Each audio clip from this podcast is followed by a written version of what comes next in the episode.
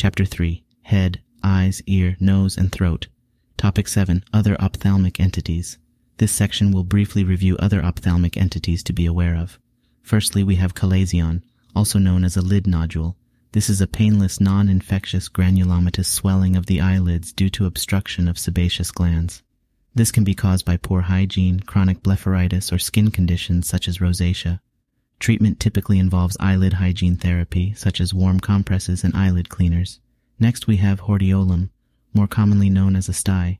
This is a painful infectious granulomatous swelling of the eyelid due to obstruction of sebaceous glands, most commonly caused by Staphylococcus aureus. It may start off as a chalazion that develops into a localized abscess. The risk factors are similar to those of a chalazion. Treatment involves eyelid hygiene therapy and, in advanced cases, antibiotics. Subconjunctival hemorrhage is another condition caused by trauma or a Valsalva maneuver. While it may appear scary to the patient, most cases are benign and will self-resolve.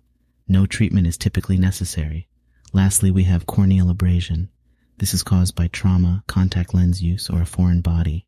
Diagnosis is made with fluorescein staining on the cornea, and treatment involves topical antibiotics and providing pain control.